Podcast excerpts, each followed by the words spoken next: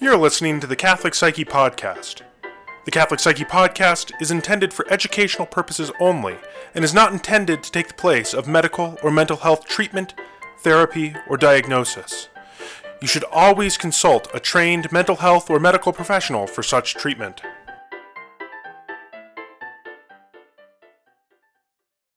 Hey, this is the Catholic Psyche Podcast. This is Deacon Basil. Shri Trentini? And this is Chris. Wait, do you? We haven't been doing last names, but if you want, We ha- no, we haven't. But I think it makes sense. I mean, that's who you are, right? yes, that's who I am. well, the good news is no one will ever know who I am. right. So- Except it's on the website. So anyway. No one will ever know. no one's gonna look at that website. No. Okay, and for our listeners who are wondering, uh, Sarah couldn't be here today. I think she has bridesmaid duty. Is that right? Something. I think something like really important. I, I was going to say totally lame, but yeah. Yeah, well, you know, really important in scare quotes. So yeah. you know, she Gotta she's get all- someone married. all you is know? well. I don't even know if our listeners are like dedicated enough to really like know who these personalities are. But in case anyone out there is worrying, as far as I know, I think she's doing well. Yeah, uh, yeah, I got a text from her earlier. So yeah. All right. I also wanted to really quick do a uh, shout out to uh, an old parishioner um, of mine who's a listener, Sam uh, Clayman, and I don't remember what her last name now is, but she's newly married, and so uh, just wanted to say hi, and uh, yeah, And you hope, know, all- hope marriage is uh, as lovely as it uh, as it should be. yeah, for a twenty dollar donation, anyone can get a shout out. Just uh, PayPal that to us. Right, just yeah, PayPal it to Basil Balky. Ah. just kidding. so today we are going over uh, some different myths that we kind of get oftentimes in, in as therapists. Um, what psychotherapy might be, what therapy might be, what counseling might be, what all that is, and uh, just kind of going over the different kinds of myths about what psychotherapy is and those kind of preconceptions. So, Right. my favorite one that I hear uh, on a regular basis, um, I don't know how regular anymore it is, but it's do I just lie down on the couch and you sit behind me? Um, and I think it comes out of some. Uh, Like movies, movies, of, movies of still Freud or show something, psychoanalysis as, Yeah. as therapy. and and that does happen. Yeah, I the mean, Freudian style. the right? Freudian style, yeah, Yes. absolutely, and that does happen. It, that's worth noting. It, there's another misconception, and that which is the opposite one, which is that no one does that anymore, Mm-hmm. and that's not true either. There's actually, um, believe it or not, a pretty rich community of psychoanalysts here in here in Denver, and so Yeah. it still happens, and uh, and they're fun to hang out with if you ever get a chance. Highly recommend it. yeah, But most therapists aren't psychoanalysts. right. Correct. Yeah, I was sitting there thinking like it would be really fun to like just try that someday, but you know, I Just actually want sit people there to and make listen to people like, talk all just- day long. Just lie there and tell me that and do word association, but but what oftentimes therapy does look like is you know especially here we're in the Arvada office here um, but all of our offices have you know usually a couch and then some chairs and the therapist and, the, and they sit at eye level and we talk about things and, Mm-hmm. and kind of go through that um, I, I'm laughing because I work with kids. and so you don't sit at eye level and Uh, sometimes we run around the chairs. Other times we like are on the floor. Sometimes we stand on the chairs. Is that okay? Do you That's, that's- that's- I mean, each to their Yeah. own, I suppose. Um, I've Maybe never sometimes had. you're outside. Well, yeah, actually, I haven't done that yet here, but I'm a big fan of that. Mm-hmm. At my other agency, I walk around with kids. I think that's exactly another myth that all therapy is is sitting there talking about your problems, Yes.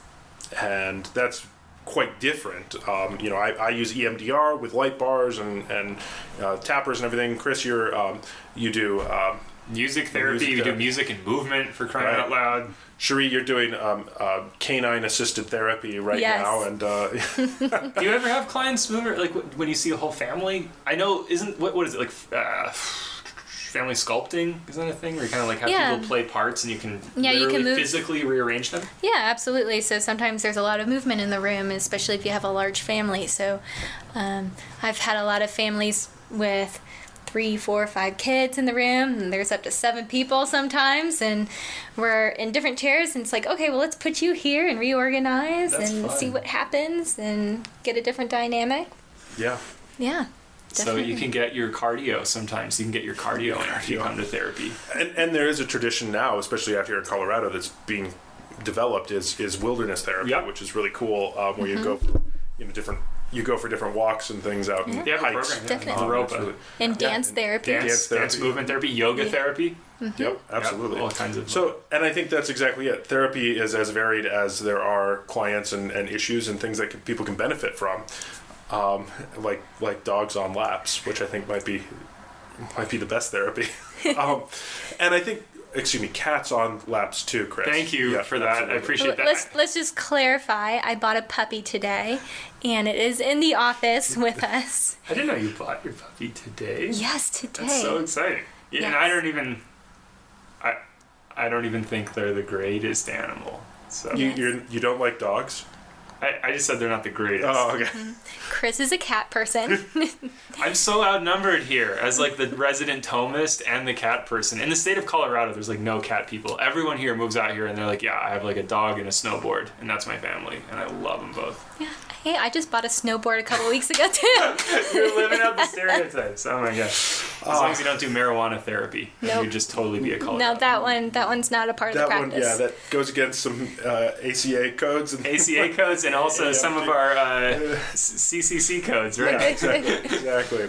And I think um, so. Kind of looking at that, therapy is as varied as as anybody and any of the issues that might be coming up. And so, you know, it it um, well, and I think also therapy is either just one-on-one therapist and client, or that it's it's uh, just the couple and the client. It's like no, you can have group psychotherapy. You can have you know, it's it's really quite varied in the way in which it can it can uh, operate. It has very great therapeutic benefit to things like group therapy, Totally. which I think is sadly one of the things lacking um, in most areas is is a strong group psychotherapy uh, community. Yeah, and in fact, um, a lot of people that I see individually, they really benefit from multiple modalities of therapy. So, individual, group, even group that is formal or non formal, Yeah, even online group, mm-hmm. support groups.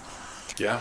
Yeah, I I actually really don't like when I'm working with a client and I know I'm the only pr- like healthcare professional working with this client. Mm-hmm. It's first of all, you know, you get this cognition like, oh, now it's up to me, which is false, right? You're, it's not our responsibility to save the world or save anyone. But it's it's really nice when you're part of a therapeutic web. That's the term we use at the the agency, the other agency where I work, and it's like it's nice when I, I can refer a client for art therapy, and then I can also refer them to the school social worker, and you know um, for um, adjunct massage therapy, and then I can coordinate with those other therapists and talk with them about what aspects of the client they're seeing, and you know their own unique insights that I might not have if I'm the only one. Yeah, Yeah. absolutely.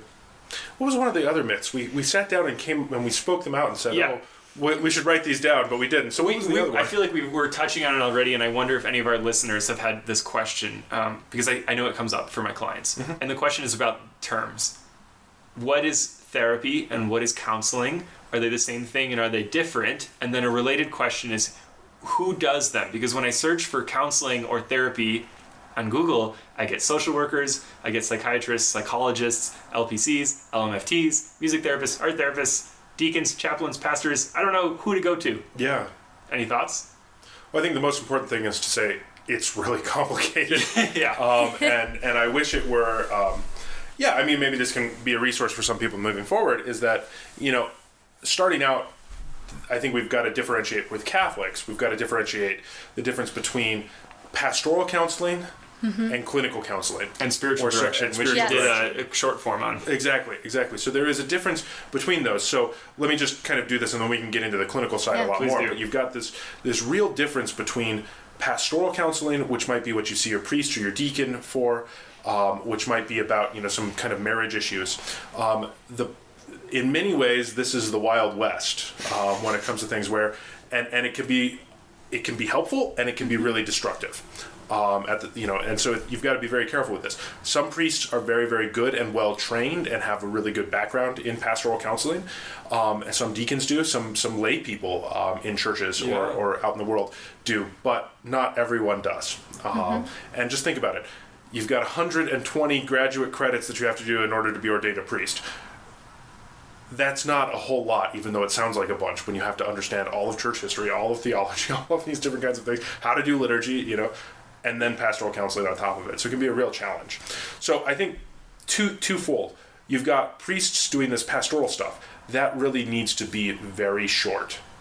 Three sessions is what I say to my students the most. Oh. Okay, so you wouldn't Three have sessions. like like a you know a year long course of. I'm sure pastoral. I'm sure pastoral counselors do that, but I think it's a mistake. Okay, that's Um, interesting. and um, I'm backed up by the research on that. No, that I've good. had to do quite a lot of. Um, so um, you know, it's one of those things. It's pastoral counseling is is very limited.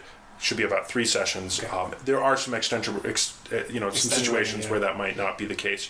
Um, might be shorter or longer, but really it should be short term. and probably limited too in terms of issues. Right. And so, really, what the pastoral counselor is doing is saying, is this something I can handle or is this something I should be referring to? Uh, Hopefully. hopefully, yeah, that's what they should be doing. um, as someone who does pastoral counseling, that's what I think is really important because I can't be the uh, that person for everyone. The other, then you have spiritual direction, and that you know you can you can listen to the, the difference between counseling and spiritual direction, um, but essentially those are primarily looking at spiritual issues and prayer life, um, and then you have the clinical side, um, which is what we do here at, at, at the practice here, and in general, um, you know what we've been trained to do. Yeah, that's a good point. Um, to address the first question, I I- I'm wondering if both of you have noticed this, particularly in in I I think Christian communities. There's a tendency to prefer the term counseling over psychotherapy. Have you either of you seen that? I've actually I would have said the exact opposite. Really? Are you Yeah. serious? Well, but for me, the word therapy, you know, psychotherapist is soul healer Okay, in so Greek. So I always use the word psychotherapist Okay. if I can. s- cut off for a minute the entire um, population of people interested in like orthodox psychotherapy which we discussed in the um, second episode of this podcast Right. not any of those like really cool eastern orthodox and byzantine catholic folks who are interested in Evagrius i'm talking about like most american christian families my experience has been and, and also from listening to you know radio programs and and talking to people who've been trained in this that um, it just maybe I'm wrong, maybe I'm off base, but I- think some people find the term counseling, counseling or counselor less uh, less foreign or maybe less threatening than Like, yeah, less intimidating. And I know that I specifically use that term, not necessarily with Christian families, but when I was working with a lot of women, low income women who are pregnant, very high risk, and wanting to get them to feel comfortable approaching entering into counseling, psychotherapy, therapy, whatever you want to call it. And we specifically wanted to label it as counseling and not therapy Yeah, because we want to be like, here, this is approachable. This you can easily go to and just talk. Right? You're not going to you don't have to get into anything really deep. mm-hmm. But this is just somebody you can talk to who's here for you. And I feel like the term psychotherapy kind of has a more serious connotation to sounds it. serious. Like you're going to do some serious work. you're like And look at my brain on the inside. Yeah, we're really going to dig deep and do a lot of stuff and Pick and some, pick at some old wounds. which isn't the case Yeah. necessarily. yeah, Because I'm now that we're talking about this, like remembering back to the uh, back to my time in early in the early days when I was work when I you know before Mount Tabor. back in the early way, way days. back, way back when I was a boy. No, um, but we would, I would, I would do the same thing. I would talk about in terms of counseling to people who, uh, who we were working with because it was, it was more approachable. Yeah, I think it's a more approachable term. I think counselor. I'm, I'm sorry, Shri, I gotta say your dog is being cute. I, I gotta put that on the record. I can't deny it any longer. Okay, your dog is Thank being you. cute. Thank you. I appreciate that. The term That is cute. counselor connotes someone that kind of helps you along the path, and it seems gentle and approachable. Um, but I, I have some strong opinions about this, and I, I, I was much moved by a professor in grad school who um, was particularly interested in, in, in why men seek uh, therapy less than women do. And um, he kind of stumbled on some research and some of his own like anecdotal observations about men kind of being afraid of, of terms and therapy in particular and worrying about, you know, like, do I need to see a therapist because I, I am weak or I'm lacking something? And he saw that if he marketed himself differently, he could attract more male clients. But then he had like this almost like on his conscience, like weighing on him, like, no, like, what I do is psychotherapy. That's what it is. That's the most correct term for what I do. And I really think when you look at the etymology of the term psychotherapy, it's the most appropriate term for, at least for what I do. That's my position. I, I respect disagreement. But um, I mean, we're doing, you know, it's, it's soul healing, it's healing of the mind, of the psyche. And when I even think about the word counsel, counseling, if you take away the "ing" at the end, like counsel, I feel like a lot of different people can give somebody else counsel. Right. Well, Advice. and I think that's a Yeah. keen insight and something that is important to, to swing back to is that pastoral counseling, there's no pastoral therapist That's Yes. great. because they're not doing psychotherapy. Mm-hmm. They're giving counsel. They're giving counsel. and that's very different than what we do on a regular Yes. basis. And the biggest irony of all is that really the ACA, the, the, the our association, kind of dissuades us from giving counsel. Yes. Our training is not to sit with our clients and give them advice like, all right, here's what if I were in your shoes, here's how I'd save the marriage. Right. That's not something a counselor mm-hmm. ever does. So it's a bit ironic Yeah. that that's the term we're we're left with. Yeah. But I think that leads into actually another myth about counseling is that people are going to come into counseling, come into therapy, and the therapist is going to tell them what to do. Yeah. Yeah. And there are as many different kinds of therapy as there are out there, and Some some, are of them are more directive than others. Mm-hmm. But, um, you know, at least the way I envision it is that most of the time I can help you understand what you, you know, I can help you understand where you're mm-hmm. coming from, and and understand that, and I can even, you know, express how that might manifest itself in the future. Mm-hmm. But it really is the the client's decision in the long run. Yes. What that looks like. Absolutely. Yeah, in fact, there's a whole um, there's a whole um, theory of, uh, of psychotherapy and counseling called motivational interviewing, which is really fascinating. Um, oftentimes, when you'll attend a training, uh, MI training, that they'll they'll do a um, kind of a practice where they they make you um, pair up with someone and and then tell them a problem you're having and then the other person's job is to give you direct advice. And it's so interesting to observe in yourself this tendency to react in exactly the opposite way. We that mm. even if that's what we're asking for it's not what we're looking for. People don't actually like being told exactly what to do. Sometimes they recoil in horror against that. If you know if if you want to lose weight and someone tells you like all right like you're gonna go jogging tomorrow at 6 a.m and they badger you about that and it turns into nagging you're gonna be like man if i wasn't inclined to go jogging before i sure as heck am not inclined to go jogging now. So counseling is about these interesting subtle and creative ways to encourage and elicit change that don't often involve direct you know directives. Sometimes they can sometimes they So can sometimes they can, but not mhm. always. oftentimes, at least what I see myself doing in therapy very often is asking questions that, you know, it's like, well, have you thought of it this way? And and that helps them see their own their own vision of how it would work. Or I don't know about you guys, but sometimes I even get clients that ask me several times in a row because I won't directly tell Yeah. them what to do. And they'll be like, Sheree, please, just tell me what to do. throw me a Seriously." bone Yeah. And at that point of time, sometimes I'll give them options. Right. Be like, well, let's just sit down and explore all the different decisions you can make at this point. And then kind of come up and work with them and thinking, well, when you think about this option, what thoughts come up? And helping them explore all the different facets of it. And so, I'm sorry, this dog is just so distractingly cute. Um, yeah yeah, no, I, I I think having those options and, Mm-hmm. and kind of being clear about those options is exactly what I, I want from therapy. Um, Yeah. In in the sense that I want to see options that I might not be able to see at certain times. You know, it's interesting though because I think I think spiritual direction and pastoral counseling. Correct me if I'm wrong. Can be a more appropriate uh, time for directives. Um, I think if you're close with your pastor or with your spiritual advisor and they really know your situation and they truly are more advanced in the spiritual life than you are, I think it may be appropriate. Um, and you, it's interesting actually. You see this kind of play out in, in, in salvation history. It's it's like the this human need for for firm directives and it's like thwarted time and again and like when we're given firm directives we can't actually obey them like the, the you know the old covenant the old law and uh, it's it's almost like you see that same frustration that Cherie described play out when um, when people approach Jesus for direct advice and he gives them parables and he kind of plays with ideas in complex ways and they're like just tell us like if you die and you've got like Yeah. you know you've remarried then who are you married to in heaven it's like Right. well, even the disciples were like, wait, what does that mean? Right, right, absolutely. Tell us what the parable means. Yes. Yeah. Yes. Tell us what the parable means. Right. And there are very few times when he does. He, he does it, but rarely. Really, yeah.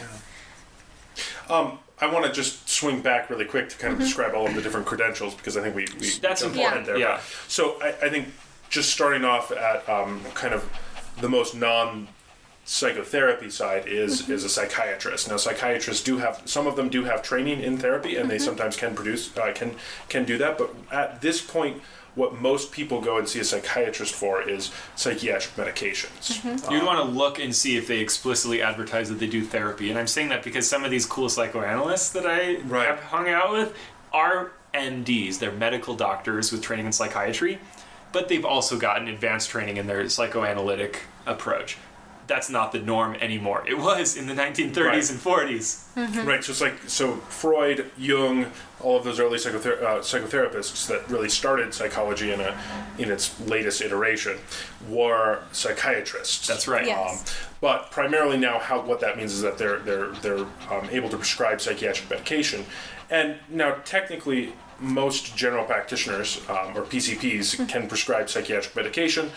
Where it gets into the more complicated cases, or you start to look at interactions of psychotherapy, uh, psychiatric medication, is where a psychiatrist would really um, be beneficial. I, I recommend that every time. I really think it's it's very helpful to see a psychiatrist um, for to get that real um, that that opinion, that informed opinion. Right. In fact, I would even recommend anytime, no matter the severity of mental health issue that you have going on, if if you have to talk about your with your PCP about medication, see a psychiatrist. Mm. You're just going to get a more professional opinion than than a PCP. Right. And I think a good, um, you know, a good family uh, medicine practitioner or any other kind of PCP will, will do exactly what we described the good pastoral counselor doing, and that's they'll recognize their their limitations, and oftentimes they do have a lot of experience with, you know, anti-anxiety and antidepressive.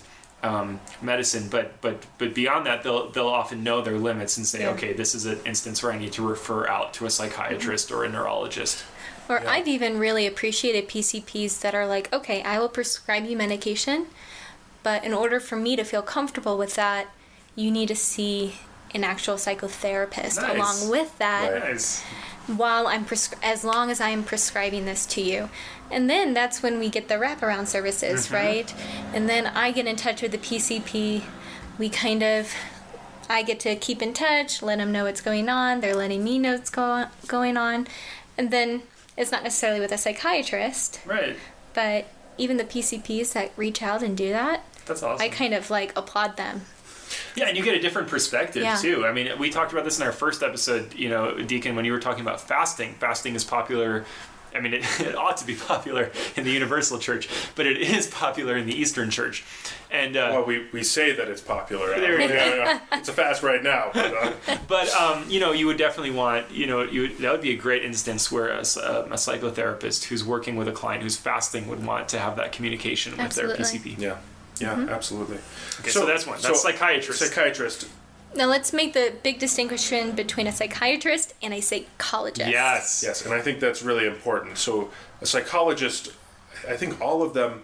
Well, mm-hmm. well, even this is a place of distinction as well. Mm-hmm. There is a clinical psychologist, and then there's a psychologist that would, you know, study it in uh, psych, study psychology as a discipline, but Okay. might not do therapy. clinical psychologists are also at the doctorate level, but not medical doctors. Right. They have a PhD or a PsyD. They have a different Right. kind of doctorate. Right, and I know this sounds Yes. really, really crazy. So look down in the show notes right now, um, and you'll have all of that kind of differentiation Right. So down there. typically the PsyD is more the clinical side, and the PhD is more your research based Right. psychology That's the simple answer. That's the simple that- that's answer. the And- simple and, and answer, sometimes PhDs are, you know, the equivalent of a PsyD, but And then you to really Yes. blow your minds, in some states now, um, uh, clinical psychologists can prescribe. Okay, in so some places. let's just not even go there. Okay. So, but a psych- psychologist, primarily their training um, is that they're able to do therapy, but they're primarily able to do uh, psychological evaluation. Advanced assessment Advanced that, that, that um, we can't do. Right. That's that counselors or, or marriage and family therapists can't do. Correct. So basically the way I normally describe it is they're able to do therapy, but they specialize in in, um, In in assessment. Yep. And that could be really helpful, especially in school systems, especially where you know you're looking for um, you know job applications or, or any of those things. Just general psychiatric assess or psychological assessments can be really really helpful. Mm-hmm. Um, I had the really unique pleasure of. Taking a full psychological battery um, when I applied for the seminary. Oh, when I yeah, was, when I sure, was sure. 17 years old, um, and it was so like just overwhelming. I had no idea what was going on because I was a, I was a high school kid. And then um, just before being ordained to the diaconate, um, they made me do another psychological evaluation, and this was after grad school. I, I understood it all, and it was with the same um, the same psychologist Oh, as before. and so I requested the you know the the both reports, and it was so interesting to see like what had happened over the last eight years and So how I much for, uh, psychologically changed. Test retest for Yeah. Right, right. Well, it was funny because I would be able to point out like, "Mm, I know what you're looking for here, so let's just you know. I was going gonna ask, was it cool, like the second time around, being like, "Oh, I, I've actually studied this particular assessment in my psychometrics class." Um, so- well, it was the it was the ink blots, which was Are you He did the serious? ink blots, yeah. Um, and it was like I know what Ink card. Blots is old school. It's very psychoanalytic. totally it's a old projective. Uh, it's a projective assessment. Right, and DU actually Denver University specializes in that still, and it's it's actually really cool. I think that's sweet. Um, but no, so it was like there. It's like I know what you're looking for with card card six. I think it was. And like, I know what you're fun. looking for. I know what it looks like, and so I was like, There, the the um the the neuroscientist I mentioned, I think in the depression episode, Robert Sapolsky talks in one of his books about his wife is a neuropsychologist. And when she was in school, she would give him all the tests to like practice, and so he's like memorized like answers. And so when he's like older and has dementia, he's gonna fool everyone. so don't yeah, try not to take him for fun. Right. Probably you can't get a hold of them, but some of them you can on the internet. yeah, yeah. You really shouldn't be able to get a hold of them because then it just destroys the validity. The, of val- test. the validity, So, right? It really. Yes. Um, But no, it's very helpful. For instance, I have clients all the time where, um, so you know, I, I've mentioned this. I work a lot with um, children who've, who've experienced trauma, and um, having those adverse experiences, abuse or neglect early in life, can impact learning. But sometimes I want to know: is there actually like a genetic learning, like an organic, I should say, organic learning disorder that's also going on? And that's where a referral to a neuropsych a neuropsych test would be so helpful because they can say like, oh yeah, like whatever, like like uh, in spite of the fact that this client. Um, had trauma, they actually also have dyslexia, and that would have been there anyway. And it's good for you to know that, Yeah. so you don't attribute everything to the trauma. Absolutely. So, just for distinction, we have the psychiatrist, which is the medical doctor that prescribes medication, the psychologist, which can either do research or more geared towards assessments, depending on what kind of psychologist. yeah. And now we have more of the uh, psychotherapy Right. licenses, which Right. is the LPC and the LSW, LSC, L- LCSW. LCSW. Sorry, they're called something different in different states. That's Right. true. Yeah, LPC is um, LM, LMHC, I think, licensed mental health. Oh. Right. or? LPCC, licensed professional clinical counselor, Yep. Whoa. in some states. In some states, Yeah. so it, it vary it varies based off the state. Yeah. right, and then mine, which is an LMFT, Right. or in other states, IMFT, Right. What's the I? independent. Oh, okay. I answer to no one. Yeah, But essentially, what all of those, so the LPC, LMFT, L, Right. uh, LCSW, those are all master's level um, clinicians. So they have a master's degree, like we all do. and I would clarify the license we are talking about right now are those who are fully licensed because there's licensures that you get right after your master's program that takes several years of experience Right. to move up. And then you usually add a letter or something like that to. or, or take one away. Yeah. take So one I'm, away. I'm, I'm, Yeah. I'm a candidate um, still for like the next week. Um, I'm a candidate still. So mine. I'm By the time this goes out, yeah, you it'll won't be. I'll be. I'll be Yes. the real deal. No, no, but I think I think that's you know important to di- differentiate, and I think the difference between that and maybe a psychologist is that a um, an LPC, an LMFT, depending on their kind of differentiation, but they we, you know we specialize in therapy with a little bit of assessment. So it's kind of the opposite of the way in which a psychologist Correct. is trained. And I think the important thing to say And less is- research as well. and less research. But I think the important thing to say is that you can have a phenomenal um, therapist at the master's level with an LPC or an uh, LMFT, and you can have a phenomenal therapist as a PsyD. And I think sometimes people think, oh, well, they're a PsyD, they're more serious, they're better. Not always. Not necessarily. Yeah. And an LPC is not always going to be great at therapy either. Right. know? And so it's it really differentiates based off of the professionalism of the I- of the in your training. Yeah. It's just a matter of experience as well. That's a good point too. I think um, there's been a move nationwide to standardize. Right, it's um, the CACREP, E right? The K K crep is the C whatever it is. you Yes, know? the K crop. We'll Yeah. just call it K crop. um, and it's like they want you know basically that's like a, a, a you know to, to to make it so that licenses are really equivalent across state lines but it hasn't quite happened yet and programs really differ very widely i mean you know there are some schools that that focus exclusively on one modality and you go into that program and you and it spits you out as an expert narrative therapist or an expert jungian or uh, or you're really good at some contemplative mindfulness stuff. And then there are others that are eclectic and everything in between. So um, not to like scare the, the customer here, you know, the, the client, the potential client, but um, you know, it, it might be even interesting just to do some basic research and really seek out a therapist that seems to align with what you're interested in. I mean, some people really want, um, they really want to go deep and they want to do some like almost like mystical, transpersonal kind of stuff. And other people are like, you know what, let's make it behavioral. I want it concrete. And so you might want to search for a behavioral therapist, a therapist who's really specialized in more of that behavior modification approach. Yeah, my therapist is a narrative um, That's cool. person because it is exactly like the exact opposite of what I do. Um, so I want to kind of get that side. I think it's important to keep that in mind. And I think the the other thing to say about psychotherapy is that there's all sorts of different credentials that are not necessarily obvious. So there's like out here we have a certified addiction counselor, which Oh, is a sure. CAC. There's Yeah. all of these different kinds of things. Like you can add them to your you can know. add them, Sure. or, or you know, to be a CAC, you don't Yeah, need to do that. that's I think right. as a music therapist, you don't. Music need to be therapy is more like OT, like occupational therapy, Right. in that it's its own. Um, it has its own organization, its own master's programs. It's it's actually quite quite rare for a Yeah. music therapist in the way that it'd be rare for an OT to also be a, a counselor. Right. Uh, it just so happened that you know in New York in New York, New York State, the graduate level music therapists get that counseling training right. but in other states they don't. Like in the state of Colorado, music therapists are like very medical model, and they were experts in doing like stroke rehabilitation work. Talking about feelings, not so much. Right. It makes me think of another myth, so I want to go back to our concept Absolutely. of Yeah, go for it.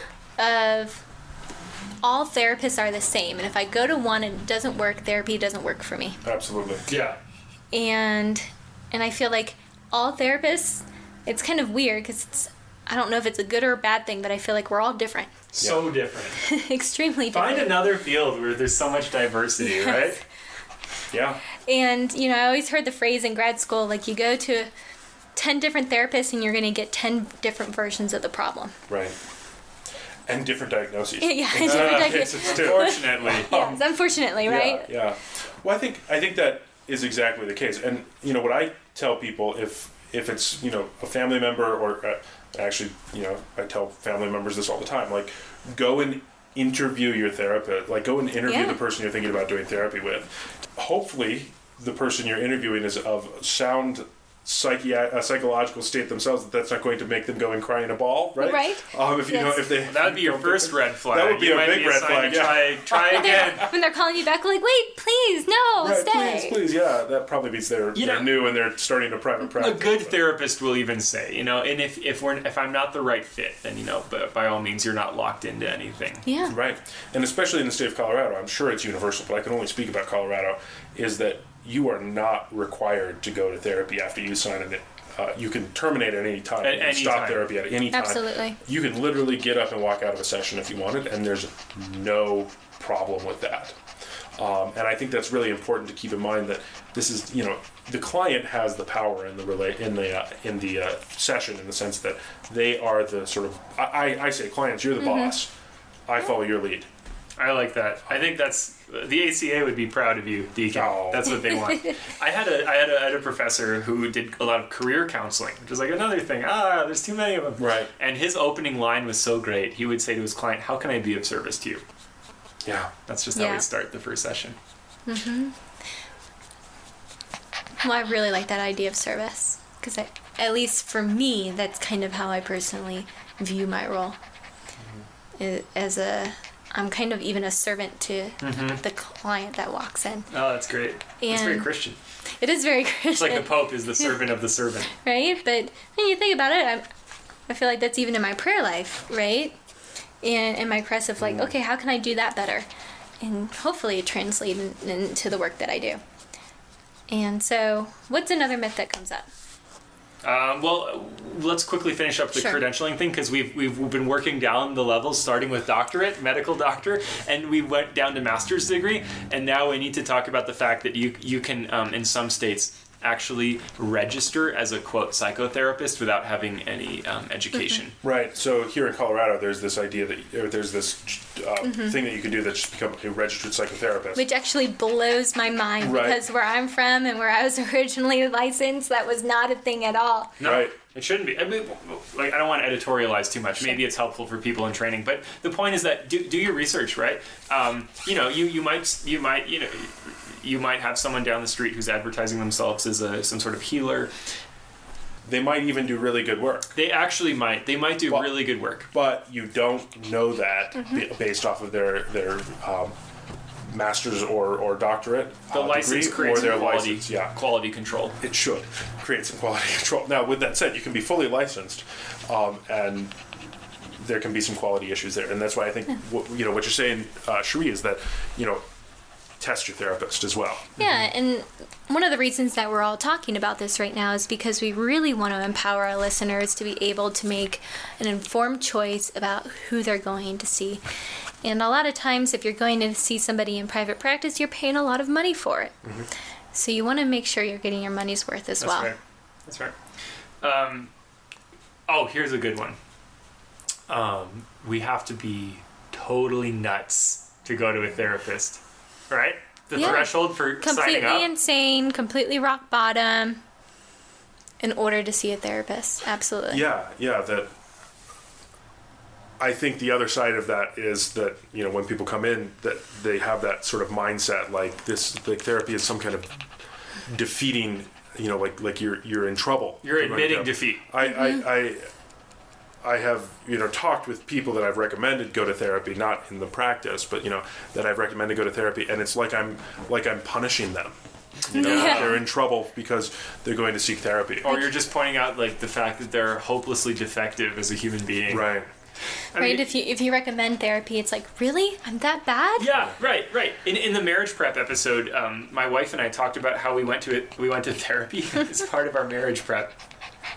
We, we went Yeah. to an LMFT who did um, EFT. I'm using so many words. EFT. We went to a family therapist who did emotionally focused therapy. Right. Yeah. And it was great. And like you, honestly, I think that um, in medicine right now, like my doctor friends tell me, um, and my friends in healthcare, um, that there's this push towards preventative Yes. and you know you're seeing the benefits of that. I think like Kaiser is a medical company that really emphasizes that, uh, insurance company. But um, I would like to see something similar in in the world of psychotherapy and counseling. I would love for people to sign up for therapy because they're like, you know, I think I could be even better than I am now. yeah. Yeah. Absolutely. And even when I've worked with premarital couples and did EFT with them and, and some other different types of work, and those kind of clients always get me the most energized because I get to see how deep they get to go because they're already in a good place. Yeah, There's, they have a safe anchor. Yeah, they have a safe, secure bond,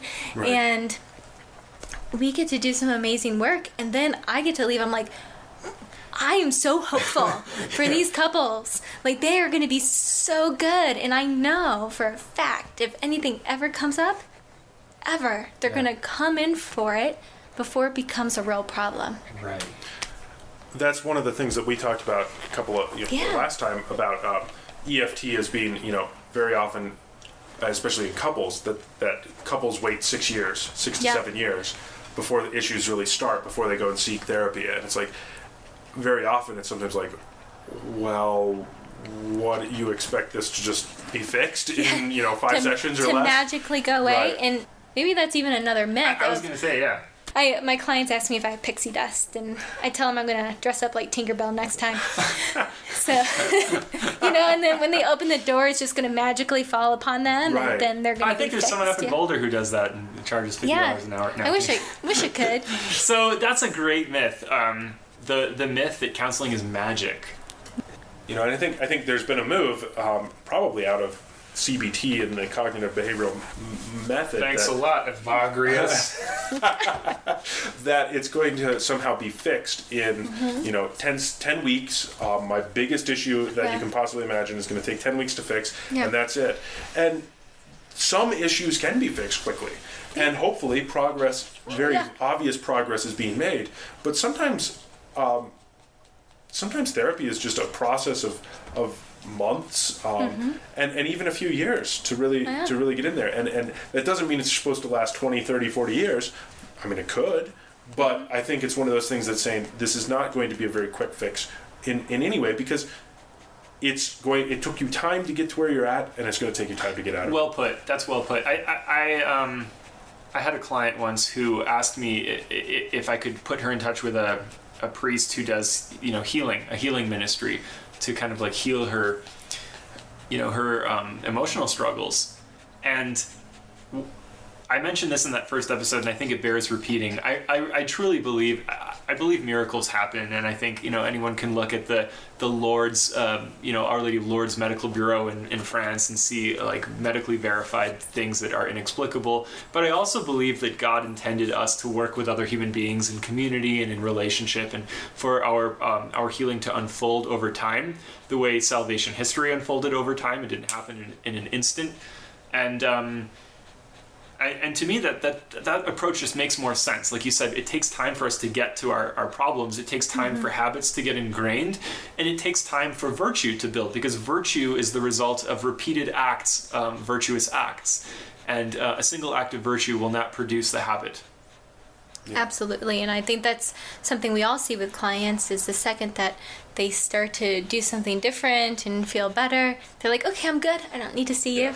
It's like, "Oh no, like stay you st- stay like you're well i can al- always say well you're gonna come back to me in like a couple months when it doesn't necessarily stick or there's other things that come up and and that's okay too. Yeah. I mean, I, I think one of the really good things, especially about premarital counseling, is that now if issues come up in the marriage, you have a connection with someone who has under, an understanding of your history as a couple that you can then go see.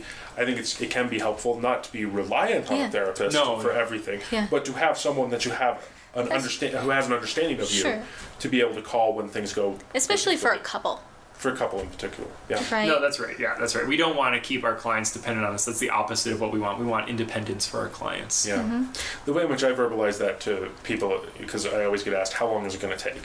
Mm-hmm. And the way in which I verbalize it is, I want you to get value and benefit from every single session, but I don't want you to pay for one more session that is that you're not, you know, than, than That you get needed. benefit from. Yeah. You know, and and that's the way in which I yeah and there are times where we terminate with that sounds all clinical Mm-hmm. and everything, but where we stop therapy, you know, with a client because we're saying, you know, come to a mutual agreement that yeah, this is a good place to stop, and you you know we've reached the end of where we can go of with benefit. us yeah if especially sometimes i've had a client and i'm sitting there and i'm trying to guide them through something and they're guiding themselves they're doing all the work and then at the end i'm like i don't think you need me. Yeah, it's like that. And, and then i get to be like yay. Yeah, yeah. Every uh every like every like uh like karate like ninja movie it's like yeah, my my son you no longer need me.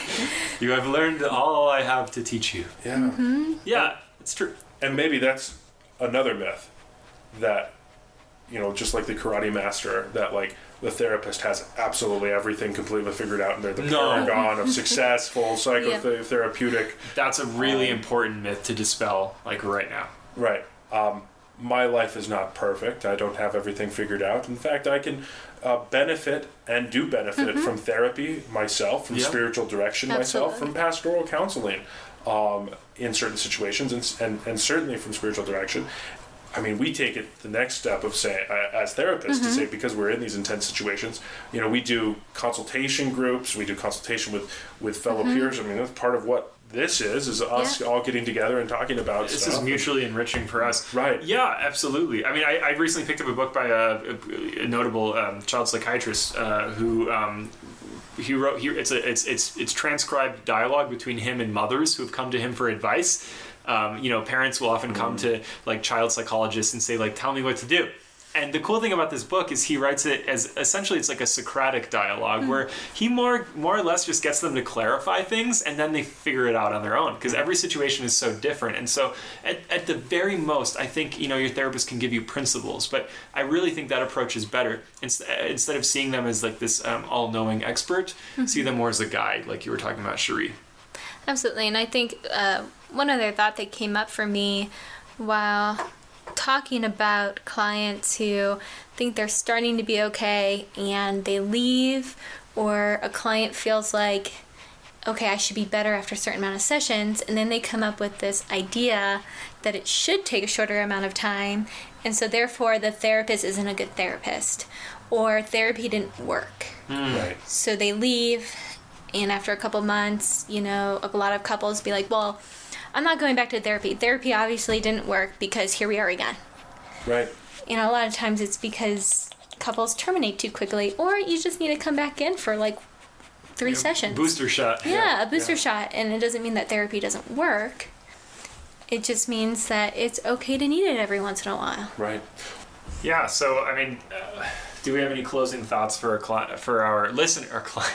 That was a, a Jungian slip. You- no, I think What does that even mean? I don't, I no. don't know, um, it sounds it sounds deep and uh, it sounds and really, really yeah. cool. Yeah. Yeah. Yeah, man. That was Um, a BF Skinner's Skinnerian slip. It was automatically conditioned. Um, uh, Pavlov slip. Um, so what do we have as closing thoughts? Like, do your research. do, do your research, read up um, on it, and I think be, at least for me, be aggressive with asking questions when you go in for therapy yourself. Yeah. I had something else profound to say at the end here, but uh, it has lost me. It has left me. So uh, maybe we should. Just, It'll it'll find its way into a short form. I'm yeah, sure. absolutely. I'm sure it will. So why don't we go ahead and end it there? But yeah, it was great to see you all, and uh, yeah, we'll see you next time on the Catholic Psyche podcast. Adios.